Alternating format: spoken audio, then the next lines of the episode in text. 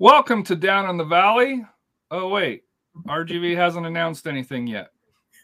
Carry on.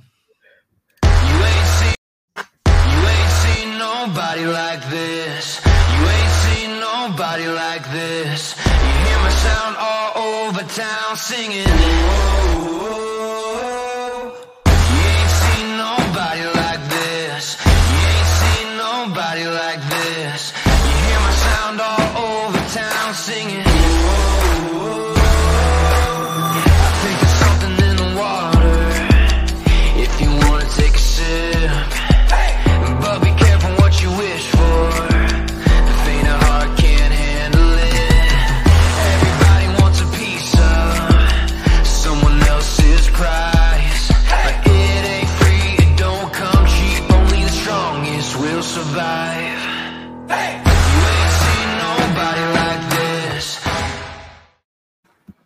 Good evening and welcome to uh, SA Soccer Roundtable here, uh, not down in the valley. Uh, as I joked with, I told Edson I was going to uh, play that joke uh, on here.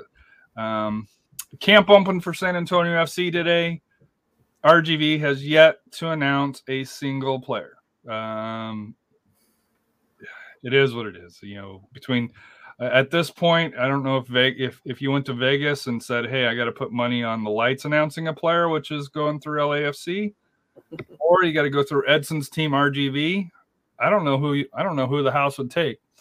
Uh, Royce is going to join us later. Unfortunately, uh, I guess there's some traffic here in San Antonio, which he's caught up in. Uh, so uh, he'll join us a little bit later when he can. Um, Rafa, how are Uh, you? I- I'm not sure what jersey that is. Uh, It's the is the IX uh Bob Marley jersey. So some sending some Sounds like is that Mexico? Is that you know, just the colors on the on this on the on the uh, sleeves? But how are you, my friend? Pretty good. Like I said, I'm, I'm sure I'm sure Laredo Heat's probably gonna announce a player before RGV. So they did announce their staff. I, I saw that they announced their coach here recently. Um, you know, uh, with with the Laredo Heat and the NPSL, which uh, uh, the which uh, San Antonio will have a team in uh, for that here. Corinthians, yeah. So a lots to kind of get to. Kind of heavy SAFC related here. Uh, when we get through a lot of major news, uh, especially for youngsters uh, of San Antonio FC that have uh, departed the uh, club. What a crazy. Goalkeepers. Uh, we're throwing a curveball. I don't know what it means. That's where we need Royce and you to kind of straighten me out. The picture words a thousand words. Somebody posted, uh, do you have something, you know? yeah, I'll post Yeah, something- on Instagram. I'm like, hey, who's this? Well, I guy? posted on there as like, uh, I spy number 37, you know, uh, for it here. Um, and I went through, I was like, well, here, the facial. And then I was like, let me zoom in on that number uh, because I was trying to see if there was anybody unnamed here because I've heard whispers of a uh, another attacking player that's coming in, um, but uh, has not been announced as of yet. Um, we will get to uh, the U.S. domination uh, in a 2-0 loss uh, to Canada, and uh, I guess if we lost 2-0 and it's a domination, I can only say that what Mexico conquered. What was it? Costa Rica 0-0. I think it was. Uh, Keylor Navas. uh, you know, for their here at home, uh, in front of I think it was only 200 people, Yeah. uh, or 200 fans uh, for that here. So we got a lot to get to. Um, we'll do the introductions here. Uh, we're not going to do the uh, Power 15. We're going to go through the standings. Uh, I did put on there where your um, Had him right. previous rankings were uh, for that here, and there's some that you know is already kind of like uh, Rafa, you're not looking very good now. It's very early in district play, so depending on who they've played, that's why they could be way down in the standings. You know, so you got to look at the overall record as well, because there's some teams that have a very poor overall record, but they won their first district ma- uh, match, so they are higher than probably what most likely she should be. Just to give a heads up, uh, Uh, for TAPPS, um, yeah, we pulled it through the rank one. I think it's the pull it up here. Um, through uh, through rank, rank1.com TAPPS for um, UIL. I used a mixture of my San Antonio uh, because they do very well on the local scores. But I've noticed if they play outside of San Antonio, those games don't necessarily get updated. So I kind of use that between that and Max uh, Max Sports. So there's going to be some of them that there'll be a combination of, of, of, the standings trying to piece it together as best as we can. So if there is a team's schedule that is off, uh, I do apologize. That's on me, just trying to piece it together because unfortunately there is not a go-to site at this point. You know that that is updated as clearly as like football and basketball is. So especially on the the lower you know the lower levels of of, of uh, high school soccer, uh, the 4A sometimes and, and, the TAPPS can be a little bit challenging uh, for that here. So. Uh, but let's start out, Rafa. Uh, where in the world was Rafa this past week? well, let's say Tuesday night, like I said, like I was, in Boerne, and then Friday night, uh, took a little trip out west on Highway 90. Um, went to to the new one of the newest programs for high school soccer in the state of Texas. We went, yes, which is the Hondo Owls and the Lady Owls, and uh, so her and I went to see them play their first ever district game versus the Poteet Aggies and the Lady Aggies, mm-hmm. and uh, great matchup. It's kind of because Poteet's also a new, pro- one of the newer programs. I think they're about two, two, three years old. Um, so I know there was some excitement. There was a good sized crowd for Hondo, you know, for their soccer. So that was a good to see some support, you know, supporting their teams and and we got to see some, you know, some uh, lots of goals for both. well, lots of goals one way, uh, un- unfortunately. Um, and like I said, Hondo, both Hondo and the lady, like I said, the Owls and the Lady Owls, uh, got their first ever district win. So congratulations to the, uh, both teams, and I'm sure they're. I think they're playing tonight again uh, on their district uh, for district tonight. I think I'm not sure where. I think mm-hmm. against Uvalde. I think where they're facing.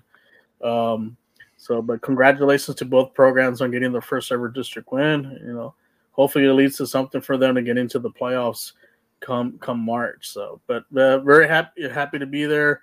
Uh, props to their uh, athletic director coming up to yeah, us. came up to us, mm-hmm. giving them the coverage of the game because we did live stream the game. So hopefully we'll get another chance to head out there in the near future.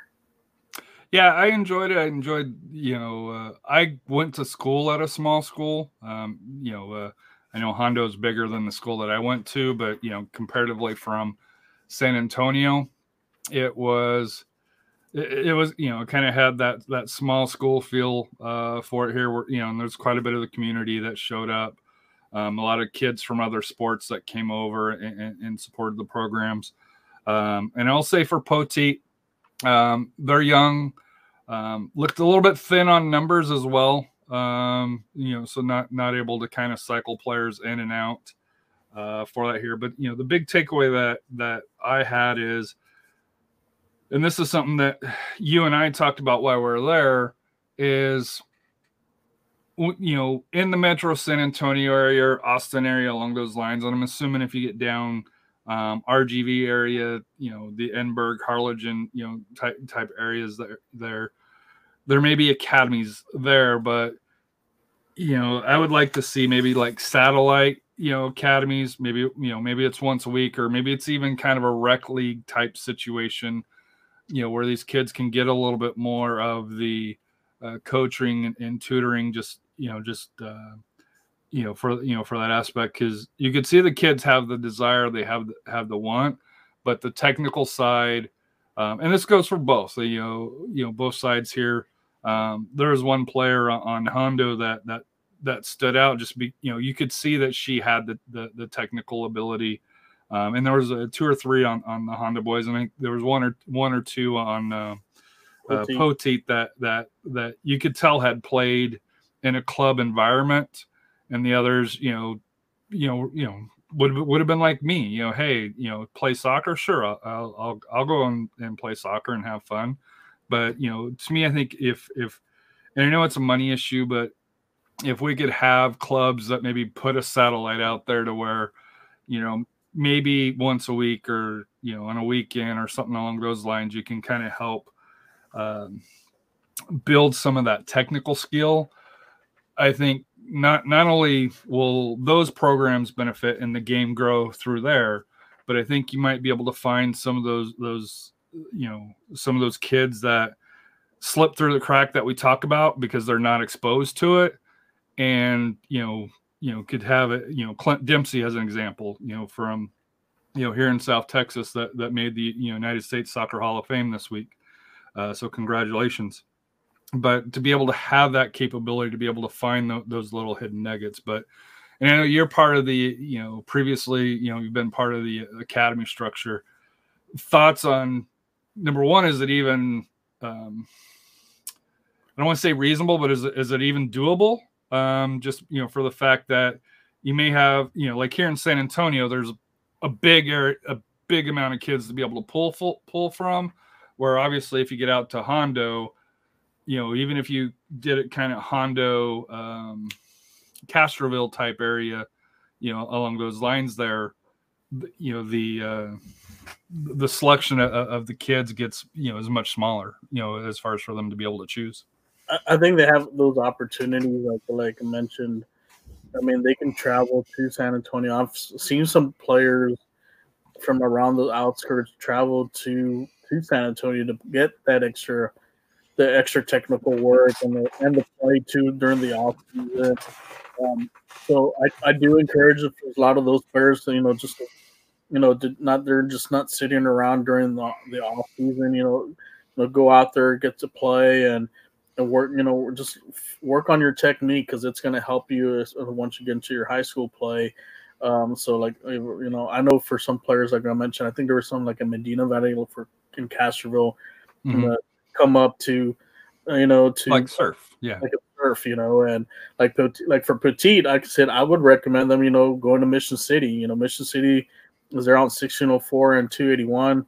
They're always looking for players, and they have, you know, you know, I I'm, I was a coach there, and we had, you know, the club team that I was, we had a lot of success, and there's great coaches down there that will work on you, will work with you on the technical side, and, and opportunities to play, you know, t- even tougher competition, and you know, just you can do that in the off season, then to get you ready for the you know for the high. So I think even other programs like for example like La Vernia because they're on the outskirts of San Antonio, mm-hmm.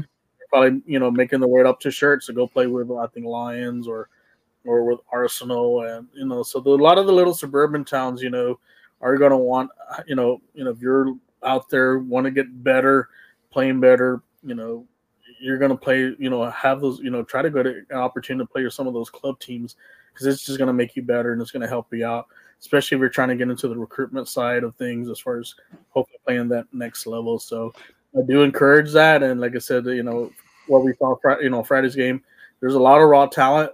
And like I said, it's just, you know, there's some good, good, some um, diamonds in the rough, especially that one player that from Hondo, the, uh, I think she was number 13. Uh, she had just played a basketball game, which is Dude, she had some shots though. Uh, she she, she was impressive. I, I, won't lie to you. She was missing someone there on the right there in the corner, but she had some skills. So props to her. And You know, so she's, she's out there watching. You know, props to her and to play two two games.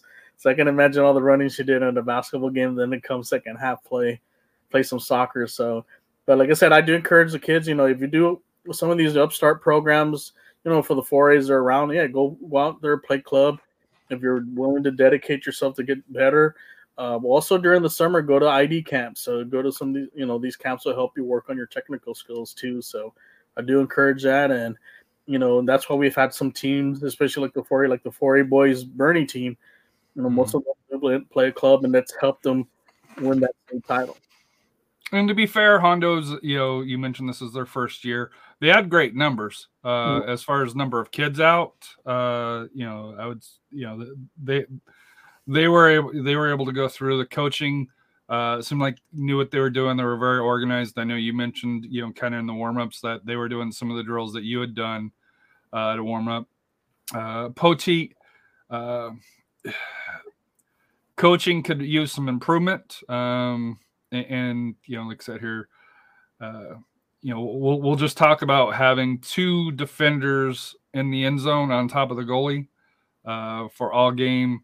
I personally hadn't seen it before. Um, just trying to understand the logic of what you know, because to me, you're you know, it was playing what eight on eight on eight on ten. You know, not counting the goalie as far as far as on field play uh, for that here. And I know there's a talent level. You know, I think Hondo had better talent. You know, on, on the pitch here. Um, and I know you know when we get to the standings, you know, uh, Poteet's unfortunately had had a long season, but to me, uh, your thoughts as a coach, you know, putting putting the players into into that in in that position, um, even if you're undermanned, um, you know, for that, your thoughts, you know, as, as a coach. I, I think one thing about coaching, especially, uh, you need to prepare yourself as far as what system of play is going to work for your for your players, and it's and it's going to work, you know, into and also if it, some things don't work, I know, are you able to adapt? And I remember when I wanted to do my my national licenses, I remember, you know, doing some of those courses with some high school coaches, and I would ask them, you know, why, you know, what, what, you know, what's the reason I'm doing here? Is he goes, well, I want to get better. I want to learn more. I want to put my players in the right positions as far as, and then I'll learn some system plays, but most of the mostly the technical part. You know, I want to get them to be better technical players. So if you're a coach out there, maybe it's your first year, or don't have too much background as far as you know, you know, with soccer. You know, if it's your, you know, that's not your main sport. You know, I do encourage going to like. Um, USSF uh, uh, clinics, you know, or even um, the United Soccer Coaches, you know, coaches of soccer. They're they're great programs, and I've done both, and I've learned a lot. You know, as far as you know, working with my players, learning different systems, they're learning different. I don't call them drills; they're called a. a, a I call them activities. That's what they are, and then you learn you're gonna learn, you know, how what activities you use with your players, and it's only gonna make them better. And and then also your players are gonna appreciate it too. So, so if you you know if you're a new coach, and if you're you know after this year, you know you look you reflect, oh okay, what can I do better? Say for the summer, there's plenty of camps to go to and these clinics, and you and just you got to be a sponge, and that's how I am. You, you know, you know, I haven't coached you know in a while, but still, I'm always eager to learn new systems. You know, even watching some of the the tapes, you know, some of the you know streams that we've done. You know, I like watching. I'm going to see what you're doing right, what you're doing wrong, and and I learn from that too. So you know, it's, it's just it's always it's always you're going to be evolving as a coach and learning. So I do encourage the coaches out there to take opportunities to educate yourself, learning the you know going to these camps and so forth. It's just going to help your players get better and make your program a lot better. So moving on to the schedule or to the standings here uh, for that here, starting out in uh, TAPPS uh, District uh, District One three uh, boys here. Uh, SA Christian Lions 11 1 and 1. Uh, Antonian Apaches at you know rated number 12 last week in in your um, power rankings, uh, nine, three, and one. Um, however, you know, due to one match played, uh, Central Catholic, uh, which had had a struggle so far. At the, you know, looks like they beat Antonian um, for here. Your thoughts, and you know, especially with the, you know, San Antonio Christian Lions, uh, you know, at least overall record tends to be the, the, the top dog, you know, in, in this district. Well, like I said, for me, Antonian this was their opportunity to really kind of to take charge of this district. You know, being since, since Central Catholic being vulnerable after some some losses and I don't and losses to quality, really quality good teams. Mm-hmm. So and so my my thing, you know, going into is like, hey, this is their chance to really set the tone and put their stamp on this game. But got to give it to Central Catholic. You know, they came out, got the win against them and they're not gonna like I said, they're not ready to let go to the district title to to Antonian. And then like I said, uh, looking at San Antonio Christian, haven't to look much of their record, but I don't know if they've already played San Dominic.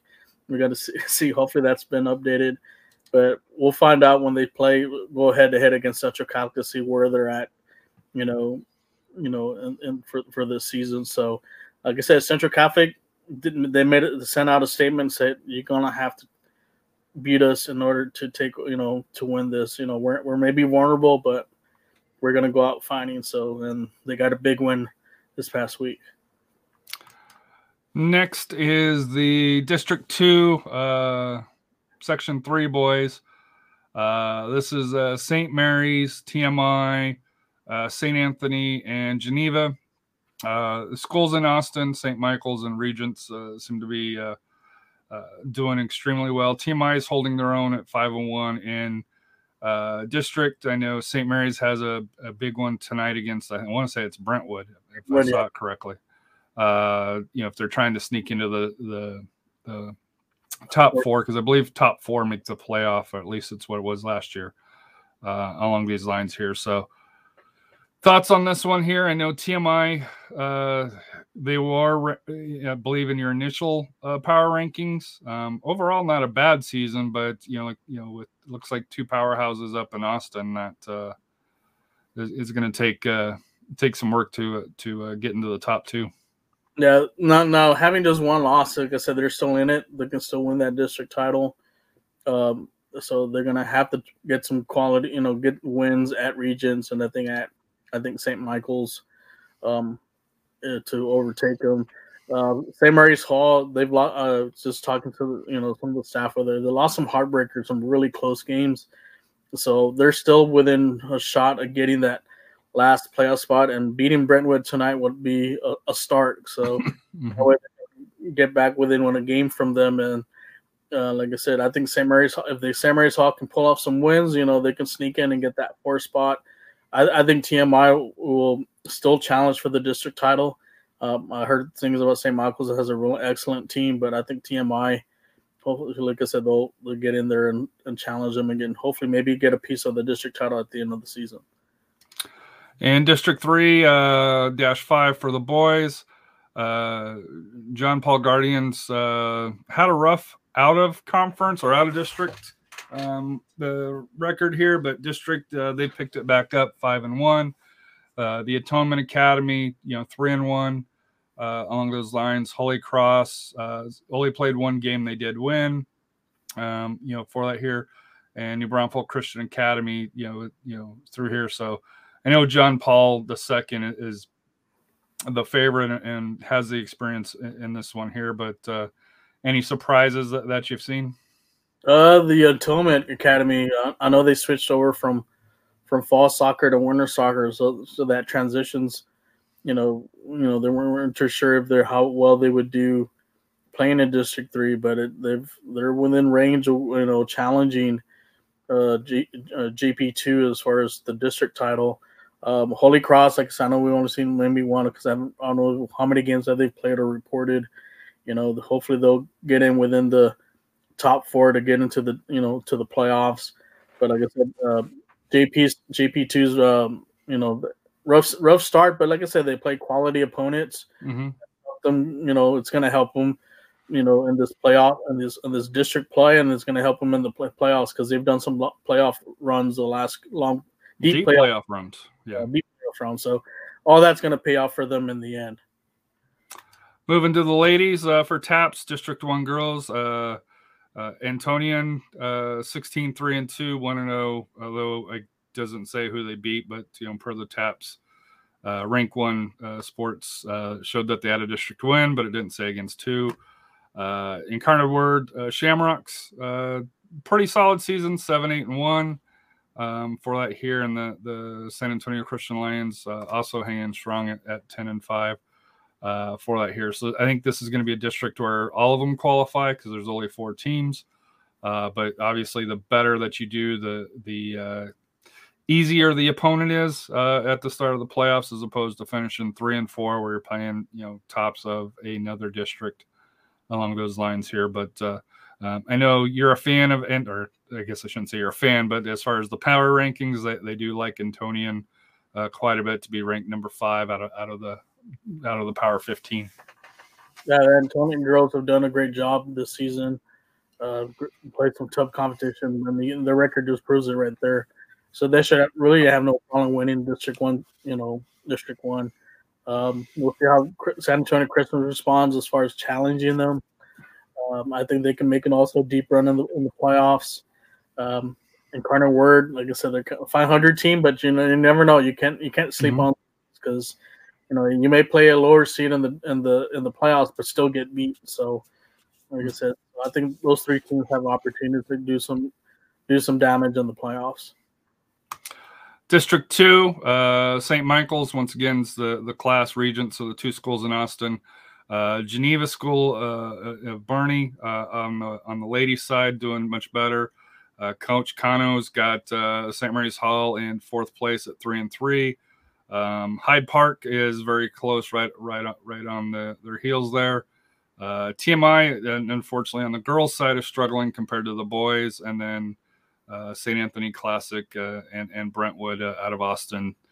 It's been a long year already. So, but uh, anything I know about uh, high schools is you, could be 0 for the season, but if you get that if you get that one victory, it makes that whole season a whole lot better. Yeah, and like I said, this district's a is a doozy district. From what uh, we're speaking with Coach Cano about this, he said St. Michael's is like the class act of, of District Two. Um, same thing with Regents. Um, so, and he knew he told me that it was going to be a battle with them. Um, I know they had a little struggle with Geneva. They said that it should have had that game. Like I said, so they're looking for for that rematch. I know tonight they're playing against Brentwood, so they should take care of it. Um, and like I said, they do have Hyde Park right behind them. But I think there's also a couple games. I, I know that game versus St. Anthony's and St. Mary's uh, Hall uh, was canceled. I think they're going to reschedule it. I think I'm not sure when that. So like I said, hopefully that game will help them get them up in the standings if they do get a win over St. Anthony. So it's like I said, this is a real log kind of the top part's a little log jam because you got six teams that can literally make the playoffs. So. Mhm. Like I said, we'll we'll find out because this is like the second half of the district. We'll find out who starts separating themselves from the rest of the pack. Moving on to District Three for uh, for the girls, uh, JPG uh, or JP two, uh, the Guardians out of Schertz, uh, been the classic. The Atonement Academy's only played three games here. Um, Holy Cross and, and this one here, Our Lady of the Hills Hawks. Uh, unfortunately, nothing showing. So this one to me, it's a little bit harder to get a gauge on outside of, of John Paul uh, two, which you have rated as number ten um, for that here. So to me, who knows how the the, the final of, of this one's going to work out? Just for the fact that um, outside of Holy Cross and and John Paul II, not a lot of games have been played. So a lot, of a lot of maybe games to play, maybe because you know cancellations because of COVID. So that a lot of them could be making up those games. But as far as the district itself, uh, I don't I don't see anybody challenging uh, John Paul. I think that they're gonna cru- cruise through the district and then make another deep run in the playoffs and hopefully bring back another state, state title. So moving to the UIL, we're going to start with 4A, which uh, for us is District 26 and 27. Uh, we'll start out with the boys. Number 14, you have uh, Comal Davenport at 7 1 and 1.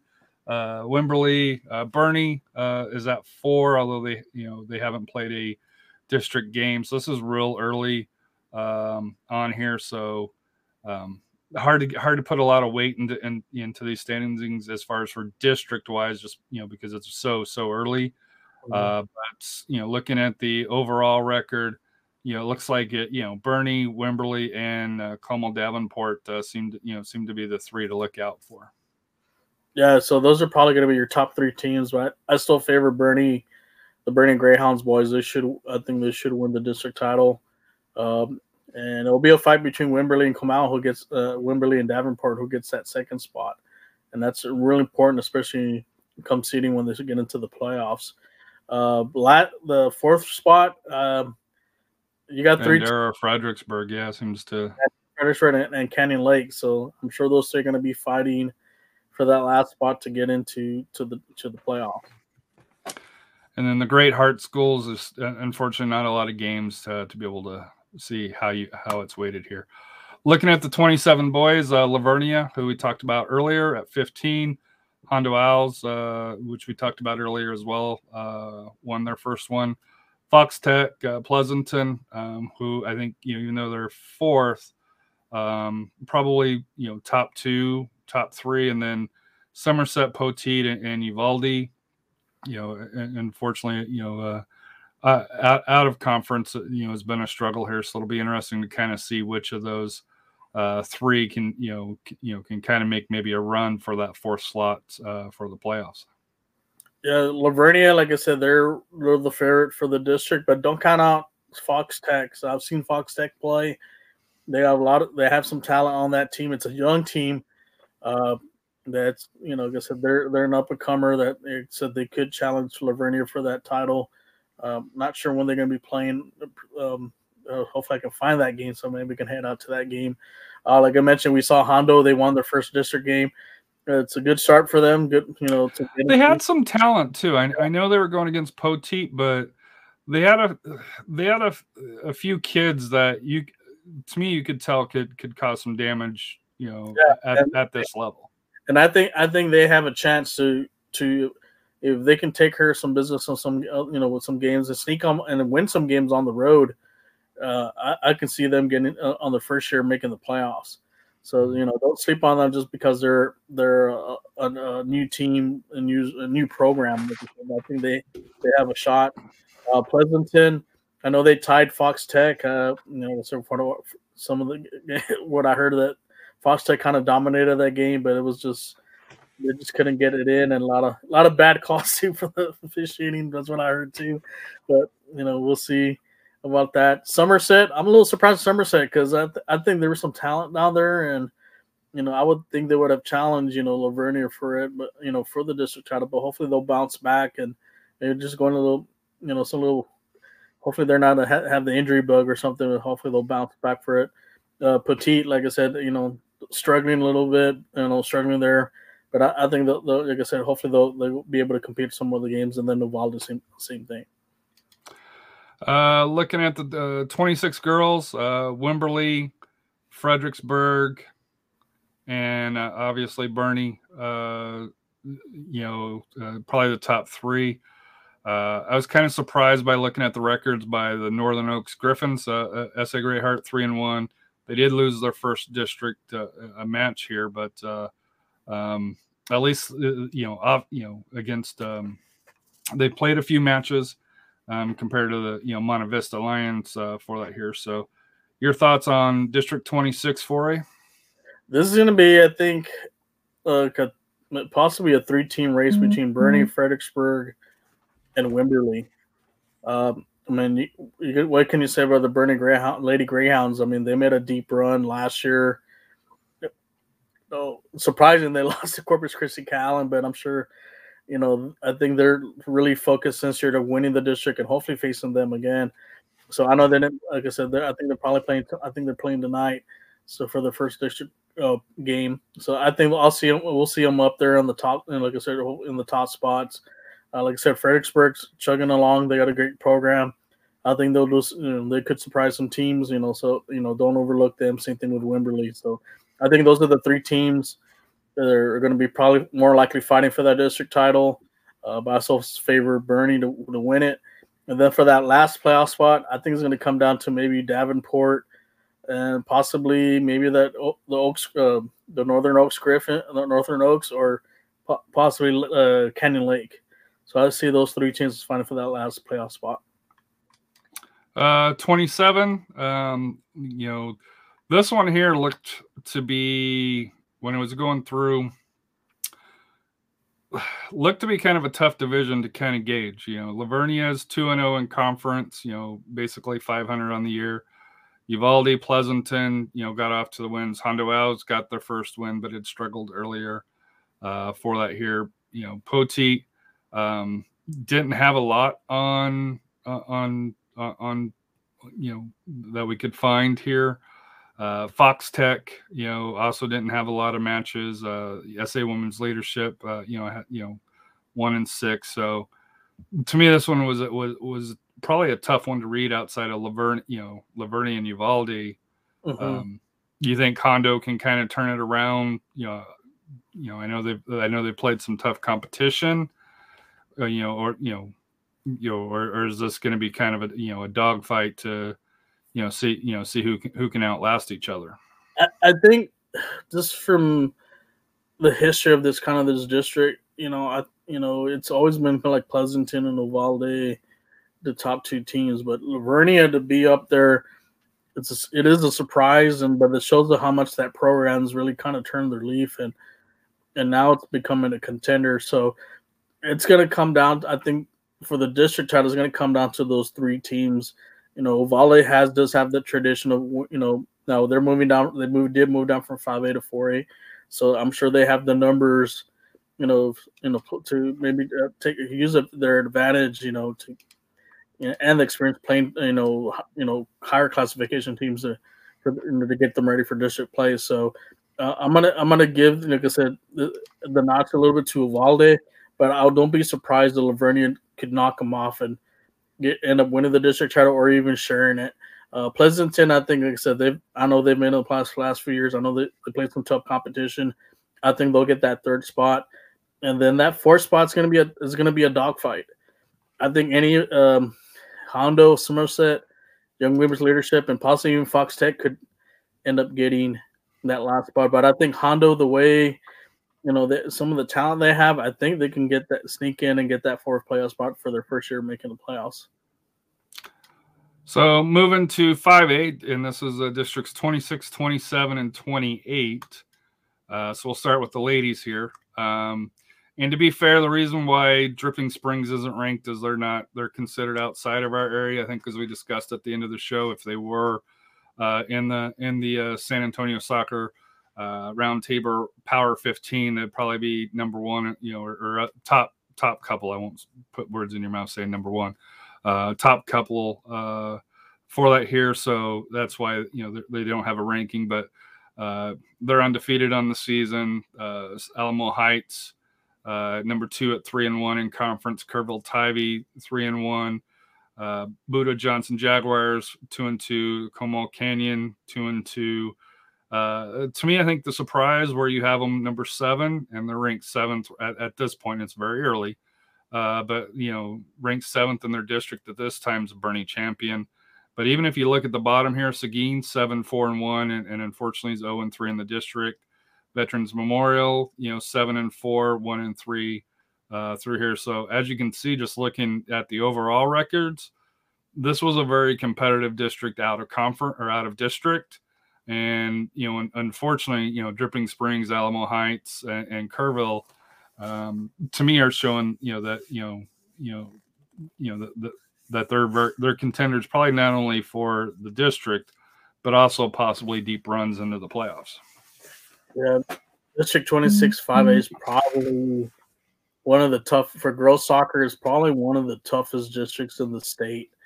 I know for Region Four, them and and also and also twenty five five A, those are probably your two top elite uh, districts. That's there's going to be a log jam, and yeah, it's surprising to see Boerne champion. You know they're at one and two, but like I said, they had a tough loss with District Dripping Springs, and then another tough loss on Friday, a two to one loss to Alamo Heights, where it's you know there's no shame losing to two mm-hmm. quality is one of the, is the defending state champ. So I think they'll bounce back from those.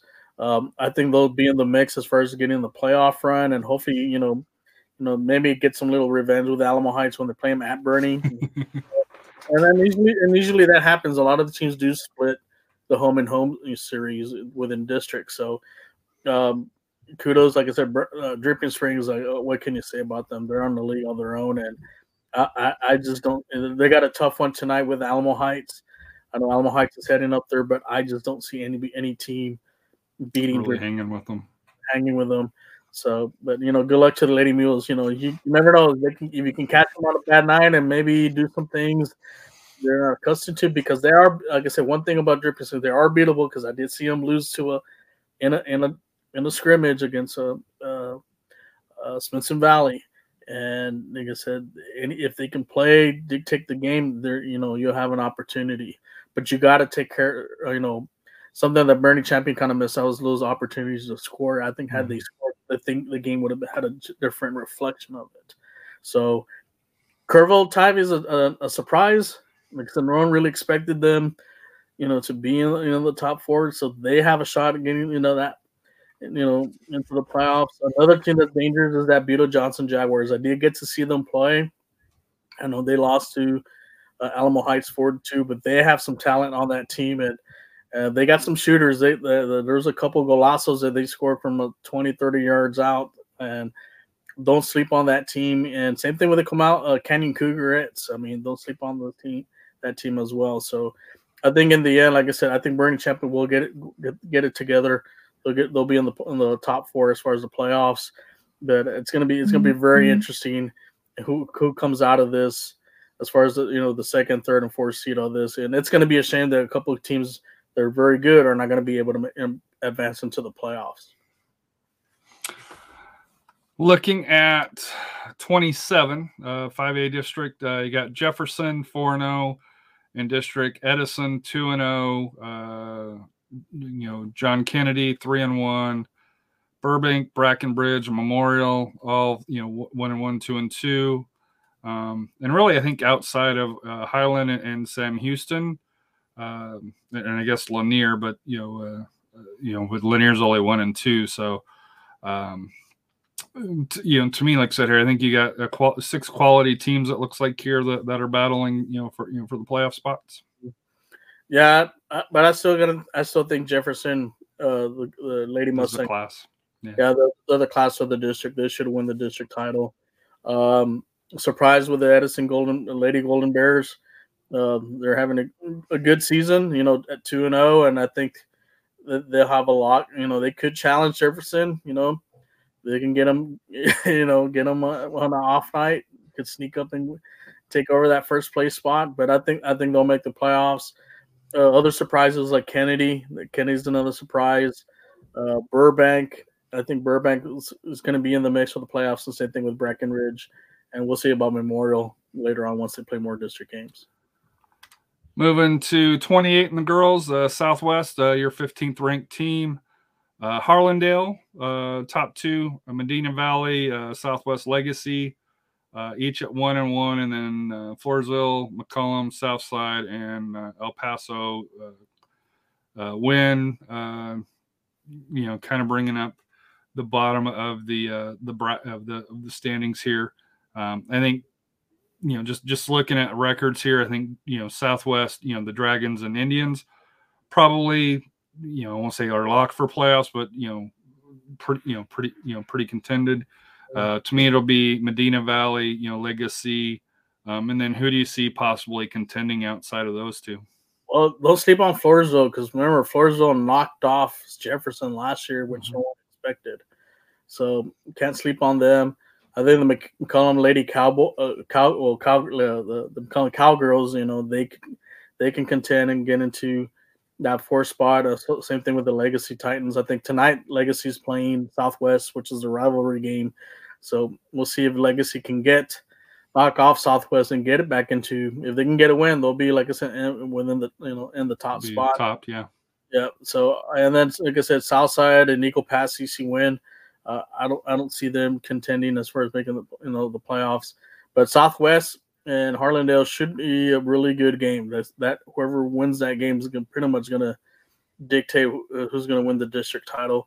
Last few years has been Southwest, but you know don't count out Harlandale. Like I said, I think they're gonna it's to be a great match, and hopefully, like I said, you know, I haven't checked the schedule when they're to play at when they're to play, but I'll, hopefully I'll see it, and that way I can post that on there. Maybe go check it out and see, and see if we can live stream that game over there when if we have a chance. The scheduling wise, if we can go. Moving to the boys, Dripping Springs, uh, you know, eight and two, three and zero in district. Alamo Heights, uh, the fifth rated team. Kerrville Tivy, uh, also very much in in the race. Uh, Kyle Lehman, um, you know, off to a good start. Boerne Champion, uh, you know, been a struggling year for Boerne, both on the boys and the girls side so far. Uh, Comal Canyon, you know, outside of uh, district had a strong start.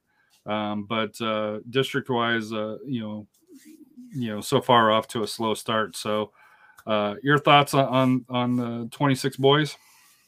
Well, tonight Dripping Springs is at Alamo Heights, so hopefully we'll have some updates on that and see who who's winning that game. Um, but when I look at Dripping Springs boys, they're sleep. I think they're one of my sleeper teams for Region Four. I think they're they're just as you know like with the girls.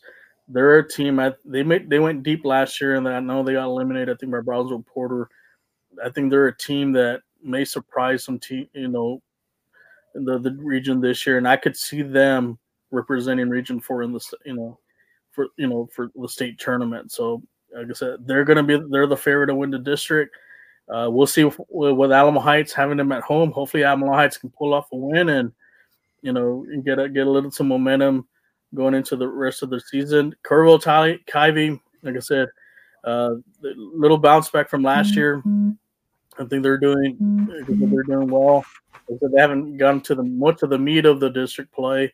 Uh, surprising Boerne Champions there at, at, at, the fifth spot with two losses, but like I said, they've already faced Alamo Heights and, and Dripping Springs. They didn't do so well with Dripping Springs. I don't think it was a five to one loss. Uh, but I think those, I think they still have opportunities to mm-hmm. to try to see if they can get that fourth spot. And Another team not to sleep on is the Comal, uh, the Canyon Cougars. That's another. They're a dangerous team. Um, they they can you know you know, any given night they can they can pull off the surprise. So there's about three or four teams that are going to fight for that fourth, fourth, the third or fourth spot, know, going in. But I think my two favorites as far as far as locks of first playoffs is going to probably be Dripping Springs and Alamo Heights. Moving to 27, uh, Brackenridge, your 13th, uh, 4 0 in conference. Only one loss on the year. Lanier Voks, uh, 11th, uh, 10 wins, two losses, uh, 4 0. Uh, Sam Houston's been real competitive, three and one in district. Burbank two and two, uh, and then you know kind of drops from there. But uh, looks like uh, the Brackenridge Lanier uh, match uh, would be one to see. And, and like I said here, let's not leave out Sam Houston. Yeah, Sam Houston's really has surprised some people, and I've gotten communication with their coach. Mm-hmm. So this isn't the same Sam Houston team of the past, and hopefully I'll get to see them play on Wednesday night. Whether pen, Penn depending on the weather, hopefully. hopefully I think Wednesday night you're gonna be all right. Thursday games, I I kind of question. Yeah, they play Wednesday night uh, against Lanier at Alamo Stadium at seven o'clock. So if you have a chance, you know, go to Alamo Stadium. It's a good. It's pretty cool to see a soccer game there. It's you know normally it's for football and it's it's it's, it's a nice environment there. Um, so you have a chance you're going to see some two two really good teams um, for District 27 face off each other, and hopefully Sam Houston can bounce back, you know, from the loss against Brack, you know, to stay within striking distance for that district title. But like I said, Brack is the defending. Uh, I think they are the defending. I believe the district champs, so they're you know. Uh, coasting through some of the other teams on the bottom in the bottom of the district, but yeah, you mentioned that Eagles Voks game is going to probably be a really bar burner of a game. We've got to figure out what when they're playing to see if we can head out there for that for that game. But as far as the last playoff spot, like said, it's going to be a log jam. Um, I, I, think I think it's going to be between Jefferson and, and and Burbank to get that last spot. 28 uh, Southwest Dragons, uh, the number two rated team uh, through there. Harlandale um, right on their heels. Medina Valley, Southside, Southwest Legacy, uh, El Paso Winn, all one and one, and and McCollum and Floresville, you know, zero and two. But real young district right now as far as uh, games played. You know, looking at their records out of out of conference, you know, I think Southwest and Harlandale once again are probably the two favorites. Uh, and then you know the the final two slots. Uh, you know, let, let's see how this one shakes out. Yeah, Southwest tonight they're playing against Legacy, which is a rivalry game. And what I heard was also Coach Jaramillo's last game too. So moving forward, you know, how is that going to affect the Southwest Dragons, the rest of the district play? I don't think too much of it. You know, I think they're pretty much a lock to win this the district title. Now, come playoff time, that could be different. You know, you know, you know, you know, it is a big hit losing his leadership. You know, you know, with, you know, he's done well with that program, and you know, good luck to him. You know, going forward. Now he's now the new head coach at Texas A&M San Antonio. So congrats to him on that. Um, so we'll see about that. Harlandale, like I said, Harlandale could give Southwest the game some problems, but I, I still think, like I said, Southwest will take care of it. And then the log jam, I think Medina Valley, Southside, Southwest, and possibly even Eagle Pass CC Winn could fight for the last two spots for the playoffs. Moving to 6A, 27, 28, and 29. Uh, 27, uh, we got Smithson Valley, number three, you know, the third rated team, uh, 10 and 1, 2 and 0 in district. Uh, Schertz Clemens, uh, out of conference or out of district, a little bit of a struggle, but so far 2 and 0. Uh, East Central, Cibolo Steele, uh, 1 0 and 1, you know, in district. Um, this one seemed like a little bit hard to read, especially, if, you know, for the 6A. Um, not a lot of success, and I know when we get to 28 and 29, you know, you're going to see a little bit more better district, you know, you know, records here from my memory serves me putting this together. But your thoughts on kind of this district overall, and and how you see it kind of shaking out that you know since it's just recently started district here. Um, well, my favorite for for the district is going to be Smithson Valley. They've been some minus that one setback against Reagan, which was on the in the early in the season uh, they've won 10 in a row and they've gone, you know, I think they've kind of fixed what they needed to fix as far as that game. So they're my favorites for, for the district title.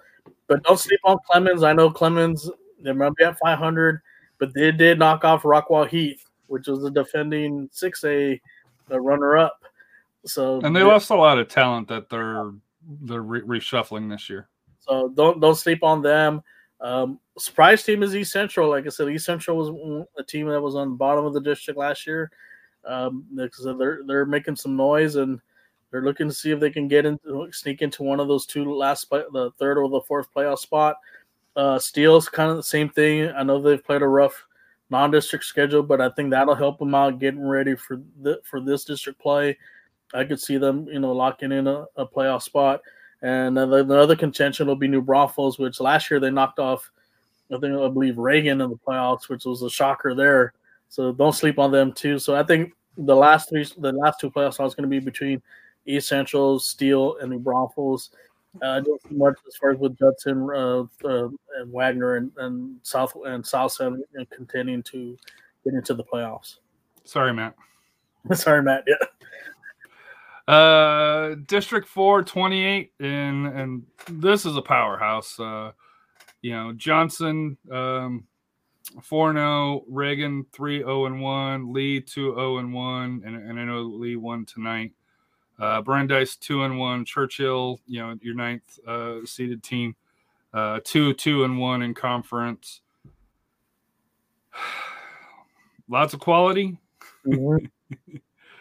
Uh, you think the ones that you have ranked, you know, will, will you know rise to the top, or you think Brandeis does have a chance on on sneaking into one of the playoff spots? Brandeis did beat Churchill, and they beat them 4-0, so they probably be in the party.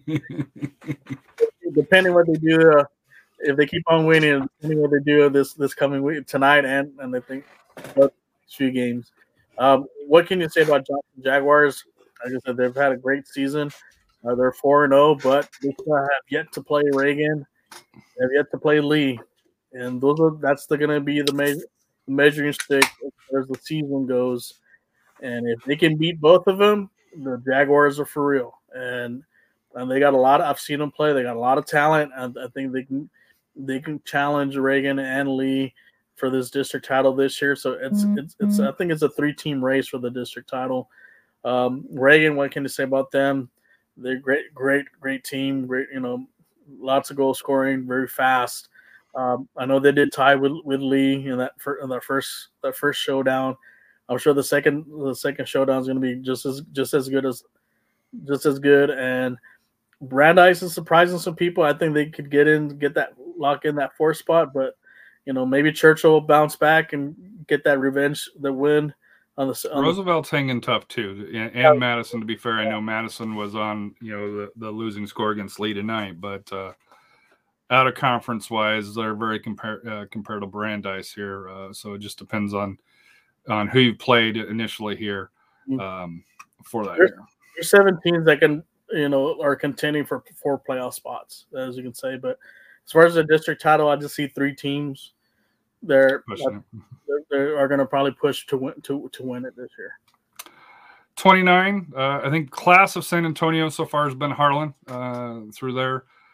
You got O'Connor four and two, Warren at two one and two, Stevens three and two in district, uh, Marshall two two and one, Taft one three and one, Holmes you know one four and one, John Jay and and to me I was kind of surprised to see the Brennan Bears at, at you know 0 3 and three.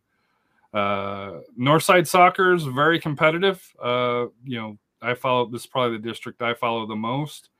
Um, I won't won't lie. I was kind of surprised that John Jay and Brennan.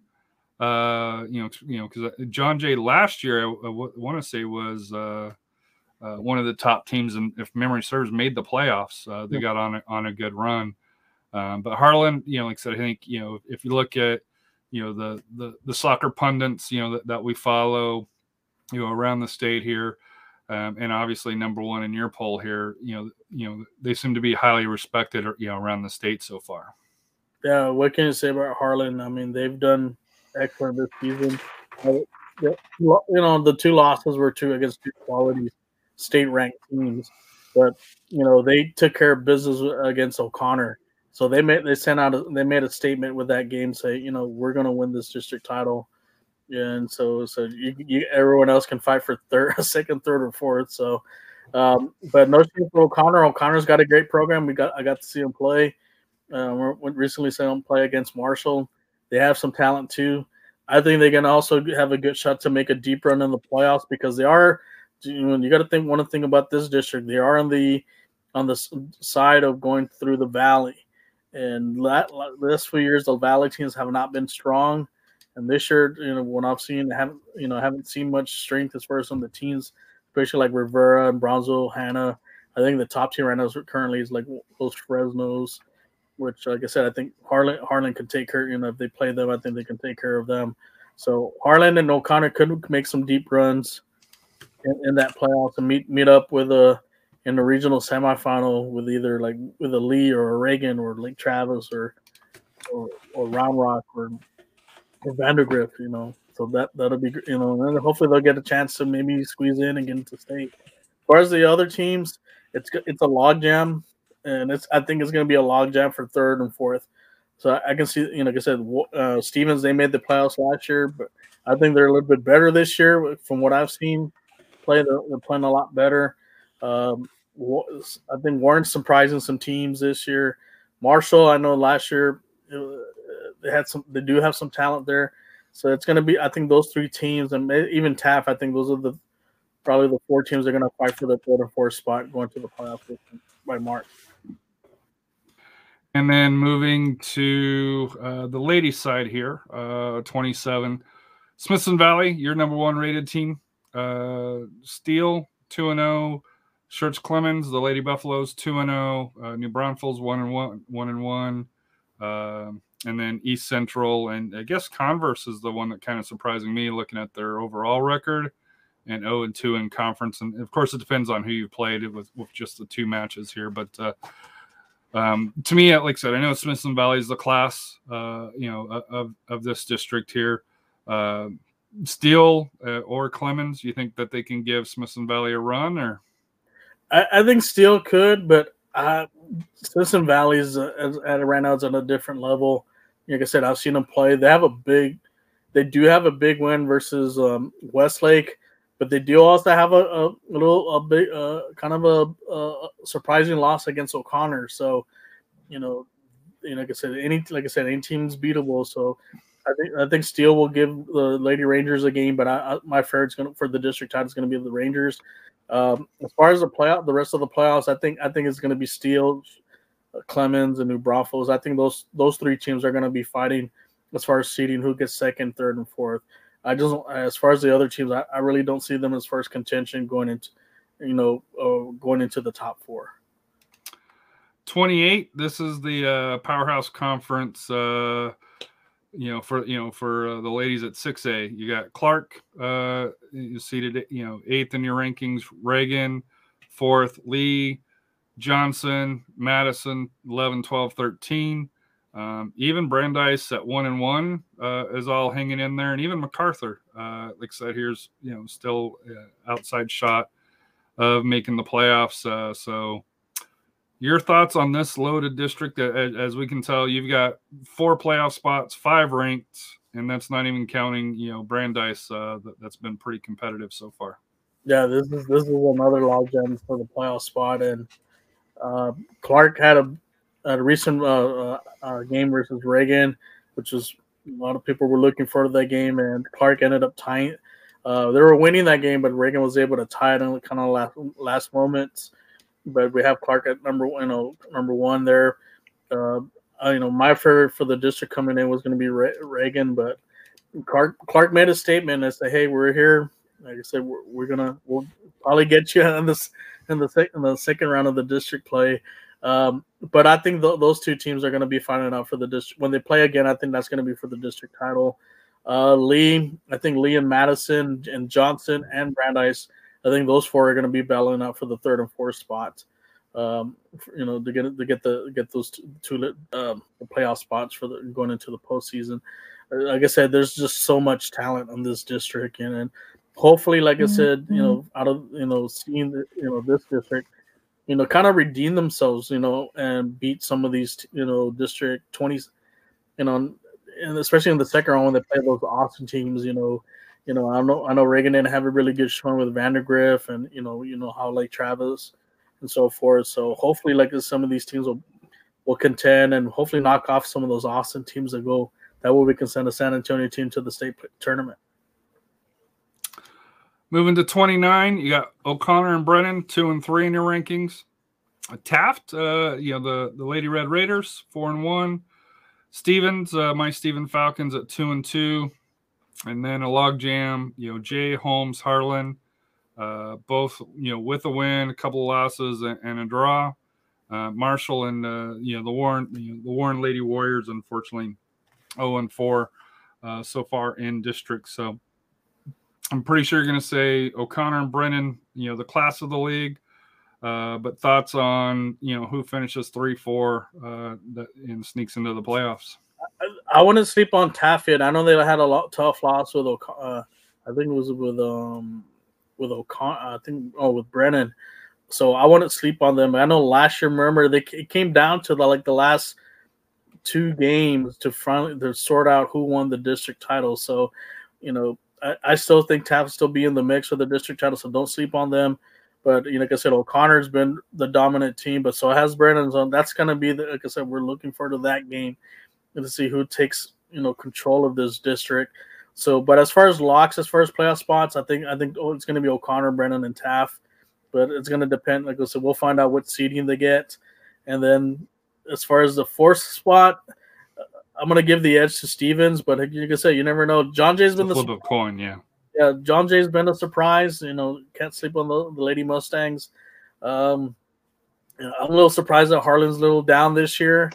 Yeah, that's the one that surprises me on the downside. Harlan and then Warren. I'm surprised at how far they've dropped. I'm not saying that they're an elite level, but how far they've dropped. And like I said, it's you know, it's it's still early, but four games in and and, and not having having any uh, points, whether draw or wins, uh, point something out to me. It's a tough hole to come out of, you know, and, and they're gonna have to really knock, especially for them. They're gonna try to contend and get into the playoff spot, they're gonna have to beat possibly some of the top teams like Taft and Brennan and O'Connor to get into the playoffs. So that covers it for the uh, the um, high school. Roy, uh, Royce, unfortunately, just got home. Um, so he mentioned he's not going to be able to make it here, uh, you know, for the show here. So let's switch over to SAFC news. And uh, unlike RGV, we have news to talk about. Yeah. Well, I guess the first part here, players going out, RGV can talk about this because it is a freight train out, out of the valley. Uh, but. Uh, I'm sure RGV is happy to see him go. I think everybody is, uh, even San Antonio. Uh, I think uh, Jose, at least for me, what you know, uh, Royce was the one that that sent me a tweet at like 3:30 in the morning, and I happened to just be up at that point. Uh, and of course, you know, when I saw that, I was like wide awake, and you know, we we get started the uh, information out saying, "Hey, Jose had been signed by."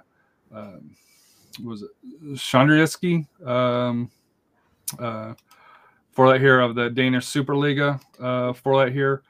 Rumor is uh, per FotMob and Transfermarkt to be between 500 to a 550k approximately. Uh, we were able to kind of see a, a YouTube uh, friendly uh, that that he had, you know, this past weekend uh, for that here. A little bit about uh, Sandri Sandrieski. Is that how you say it? I think so. I gotta get on So- Google Sorry, my. Danish is not good uh, for that here. But uh, he signed a four and a half year deal uh, deal through the summer of 2026. Um, the sporting director uh, Esben Hansen uh, said Jose is a young player with huge potential. We've had a good eye for a long time. We've scouted him intensively for the last six months. He's impressed in USL during this period, and we're extremely happy that he has signed uh, a long agreement with us. Um, Espen Hazen uh, has some clear core uh, competencies in the offensive game, uh, great skills, offensive one-on-one situations. He's also a hard-working character, fits well into our club. Uh, will you know his offensive will help us in the future, and looking very much forward to getting him in the group so he can be integrating sportingly and socially among his new teammates as soon as possible. Um, I know there's another Texan. I forget the name that that is that is on there for that here. Um, San Antonio FC, you know, they put out a couple of videos on here, but you know, for uh, Coach Marcina as a staff, we're incredibly proud of Jose and his transfer to uh. Uh, he's an extraordinary professional who's committed daily to the SAFC team identity, which resulted in his career-changing opportunity, an element of club vision to prepare and support player progression, which Jose serves as a great exam- example for. Tim Holt, uh, we are grateful for all that uh, Jose has accomplished at SAFC and delighted that he'll have the opportunity to further cha- challenge himself at a respected uh, European First Division club. Uh, this is an important milestone for our club, and it is important to recognize the coaches, teammates that have contributed to Jose's development uh, during his time at SAFC. Further, uh, Jose's progression through his hometown club, followed by a direct move to Europe, serves to reinforce the fact that young aspiring talent in San Antonio can realize their dream to play at the highest levels of the sport through uh, the SAFC pro player pathway. Um, and of course, Jose came up through uh, the Pro Academy Elite Training Program, uh, played club soccer at Classic Elite, um, won four straight titles, and was an All American at Central Catholic High School here in San Antonio. So, all in all, we had been asking, hey, where's Jose going to go? You know, because the window was closing and, and w- nobody had heard anything. Um, I'm happy that they moved him. Um, I think he was ready to take that next step. And I think for his career, he needed to take that next step more importantly. Uh, for that here, I'm glad they moved him now as opposed to the summer window that we were kind of talking about uh, previously uh, for that here. Um, so that way he gets that four and a half years. Uh, a little bit about uh, you know the team in in Danish. They are in a relegation battle right now. Uh, so they finished their first half of the season second from the bottom. What they do is they have 10 more matches where they'll play against the other five teams from the bottom. Uh, the bottom two go down to uh, the second division, you know, and the remaining stay up in, in the first division. Um, I know they brought in other talent to go around them. Um, I don't know how familiar you are with uh, the Superliga in Denmark here. Um, how competitive of a league do you think it is? And for him, is it the right move to be able to springboard to other clubs in uh, Europe? I, I think this is probably a good move for him. Um, I mean, the Danish Sur- uh, Super League, it's a good. de- What I've heard, it's a good development league. You know, you, know, and you can see some players like Peter Schmeichel and all them, you know, play through there and end up being now with big clubs and so forth. And you know, and then also they have, like I said, there's a possibility if, if they can get their act together, you know, get into possibly the Europa League or Mhm. even the Champions League. I know uh, one of the Copenhagen teams is in the, I think, the Europa League. I think they played this past year, so it's a good move for him. He's going to learn a lot, uh, especially the training, especially like I said, the European style. I think that's going to fit him the most. I think this is the one league that does fit his style. Um, you know, maybe you know, I don't think it. Maybe if he was stuck in like in the Italian league, I don't think that's his really his style play. but this is a good move, and hopefully this leads to you know he gets bumped up to some other leagues. Well, he comes goes to you know you know to uh, Portugal or even uh, France or, or or or Holland. You know, so just taking those steps. But uh, we just like I said, we you know sad to see him go, but hey, we're happy for him for this opportunity, and I think he's going to make San Antonio proud on this opportunity. And and like I said, we have already got to see him play on YouTube uh, this this past weekend, and he looked he looked pretty good out there. Just still kind of testing the waters with that. Still team. an adjustment. It's it'll, it'll be a learning curve. Um, you'll be able to watch his games on Eleven Sport, uh, which is an app. Um, uh, you know, some smart TVs have it. If not, you can go to the website and to uh, put in the Danish Superliga, and you'll be able to see his team and, and follow the matches through there. So, um, and I don't believe there's a cost to to see those uh, as well. So, he'll still be visible. Uh, the other one, before I get to it, Cristian Parano, former SAFC player, was just loaned to I want to say a, a Greek team.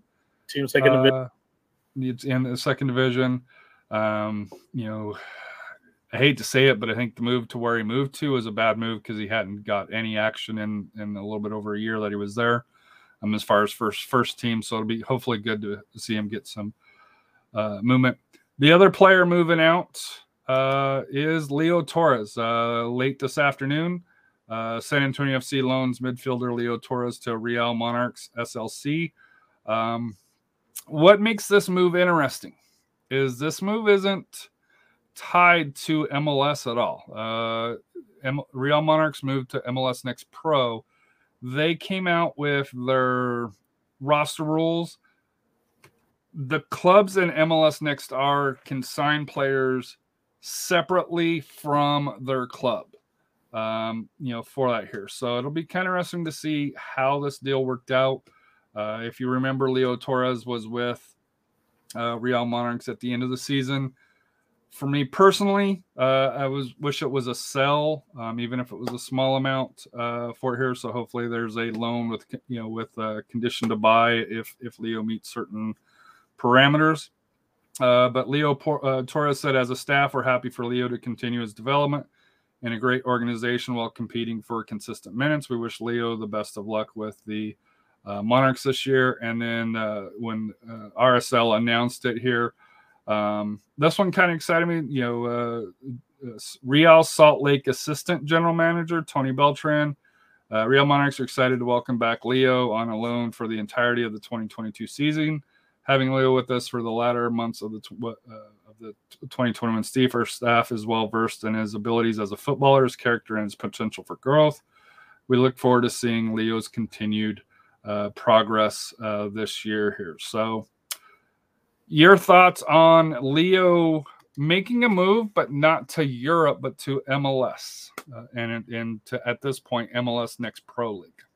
I, I think this is a good opportunity for him to to really get the playing time that he he needs. And you know, I know last year we just had a logjam as, as far as midfielders and wingers, and it, it just you know the only time we got to see him on the pitch was the really the two friendlies and a couple. There was a couple you know league games he did play, but I think I think the staff want, wanted to see what he can do, and so they're giving him that opportunity to play with Real know, Monarchs, and he did well towards the end that and that end of the season. He got a couple goals, and I think Real Monarchs saw something in him. As like, you know what, let's let's let's do the full test drive and see what he does, and and I, if he if he can do well there, I I can see him getting sold to the Real Monarchs uh, at the end of 2022, and which will be good for him because they'll be a step closer to getting to to MLS. You know, if that's the route that he's going to take, you know, you know, and we all thought, I think all of us thought maybe he was going to be the heir apparent to maybe to um, to Jose Gallegos, but I guess oh. still weren't on the plans. And uh, I, but like I say, this is a good mood for him, you know, and maybe, you know, like I said, if an MLS team's interested in you, you're not going to say no. So so that's a, the path you want to go to. Yeah, it's yeah. it's like now to me, I find it interesting that you know out of the the two young studs that we had uh, as far as the um, academy players, one went overseas, one went MLS uh, for here, which is kind of good to see. Um, you know, with USL, I think that's one of the great things about USL is it gives you the opportunity to choose which direction you want to go as opposed to MLS. If you go through an MLS academy, you're kind of stuck in MLS uh, for that here. Other news, uh, a new addition, and I think this one kind of caught me off guard. Uh, you know, San Antonio FC. This was the day after they signed uh, Jordan Farr, uh, signs a goalkeeper uh, Cristian Bonilla, uh, a full Colombian international goalkeeper, uh, not a prospect. Uh, he is 28 years old. Um, Alen Marcina said he's an accomplished goalkeeper with who is a leader with title-winning experience. His box presence, athleticism, athleticism, and distribution fit our aggressive style of play. Christian is a welcome addition to our goalkeeping core. Um, you know, like I said here, you might know, um, uh, you know, Colombia soccer a little bit better than I have, but it looks like he's played some very impressive minutes. I know he started for uh, the what was it, the 2016 Olympics in Brazil, mm. uh, where you know he was the starting goalkeeper, where they did make it out of the group stage and got knocked out in you know in the first round there. Your thoughts on Bonilla coming in, especially right off the heels of uh, signing Jordan Farr, and then uh, later on this afternoon, and we'll get to this after after you after your quick uh, synopsis of uh, uh, Cristian. Um, there was a surprise picture in training today. Yeah, uh, well, in regards to Cristian Bonilla, I, I think the SAFC kind of realized what happened. Something we discussed is like, you know, what happened last year you know, we're kind of playing with uh, chicken with having just one quality goalkeeper. And I think, I think, and after the Cardone injury, right before the playoff, you know, we had to get an emergency with with Jordan Farr, and I think this is the reason why they brought this this player. And he's got he's got experience. Uh, he's, he's played in the top top level top league in Colombia, especially with Millonarios. That's a, one of the top clubs in Colombia like I said, that, that club's one, you know, has been in the South American Cups, you know, many years. So I think I think they wanted a good insurance policy. So just in case if Jordan went went down, we had a quality goalkeeper that can, you know, we don't have to be scrambling. Hey, we need to get we get an emergency one in the last minute. So I think that was the move they're you know they're doing. But then then today happened, and then, then we saw something That's what you will lead on to in a bit. But yeah, so today we saw an interesting figure right here with the number 37 um, and, and, a beard.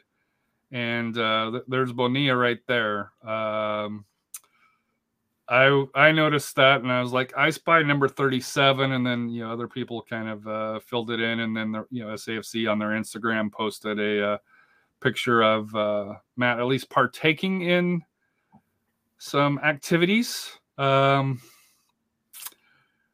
when I put out the pre-show notes here, you know, I put goalkeeper Farr and Bonilla in, Cardone out with a question mark.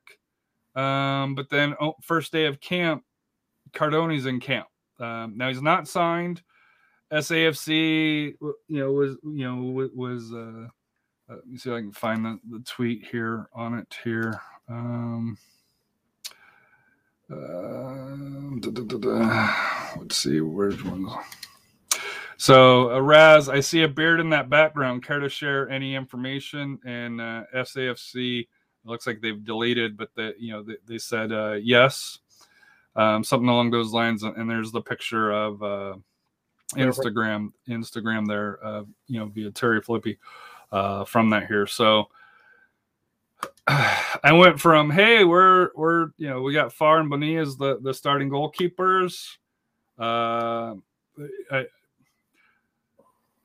I think everybody's kind of caught off guard. I won't lie. Uh, yeah. with with with Matt being being being back at camp, it's it's a great thing because I think a lot of people.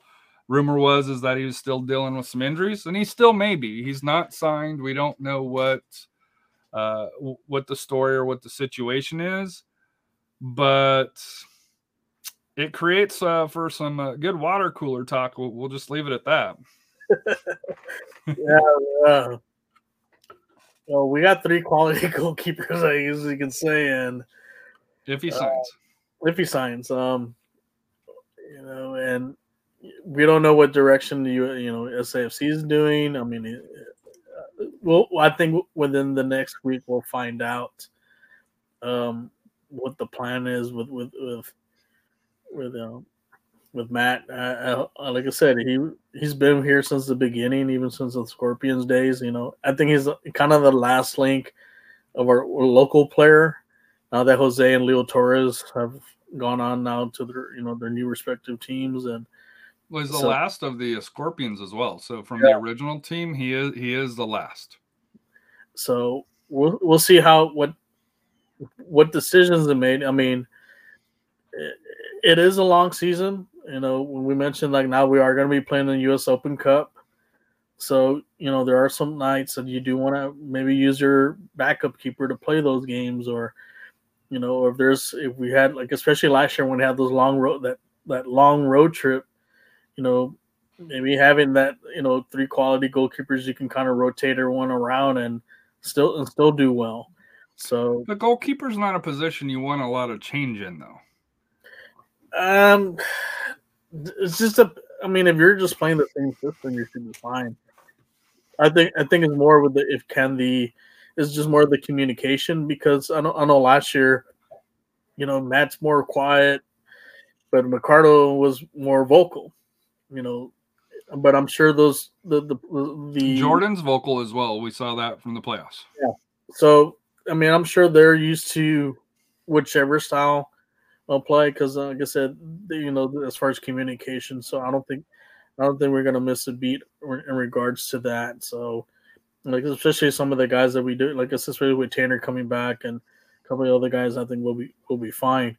But yeah, this is a big head scratcher. You know, so speaking of that, Mhm. so looking at the roster here, goalkeeper Jordan and Bonilla, uh, and possibly, you know, Beardman. Uh, you know, we'll say that. Uh, I, I still think goalkeepers. There may be further discussions if Matt's back full time on on other movements.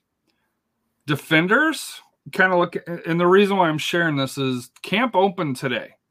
Um, now I know there's play, you know, I know of at least one player that they haven't announced, uh, you know, for that here, but defense, def, defense wise, we're very thin. Um, you got Shannon Gomez, who's you know more fullback, uh, wide back. Connor, more full uh, fullback.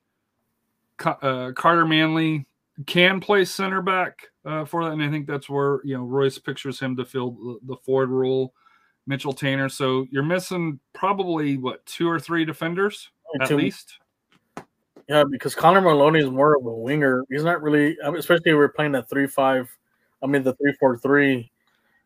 you But he's know, more that fullback, wing back on, on the outside. With him, him and Shannon Gomez, we know are out there. Yeah, and and and you you and you need players that are going to be be in that Bermuda triangle uh, of the defense with Taintor and with Carter. They're gonna have, like I said, they're gonna have to sign at least two or three more players to build that for because you are going to need another starter for that triangle, and then you're going to need a backup or maybe a two or two backups. Like I said, I think Connor's really interchangeable, so I think he could play into the back three, but they're going to have to sign two, uh, really. But you need at least to me, you need two. You need at least two to three center backs. Yeah, and they're going to need probably two.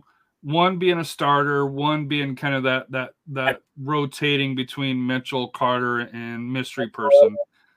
So you figure it through there, and then one, you know, kind of for depth, and emergency, maybe a younger guy al- al- along those lines.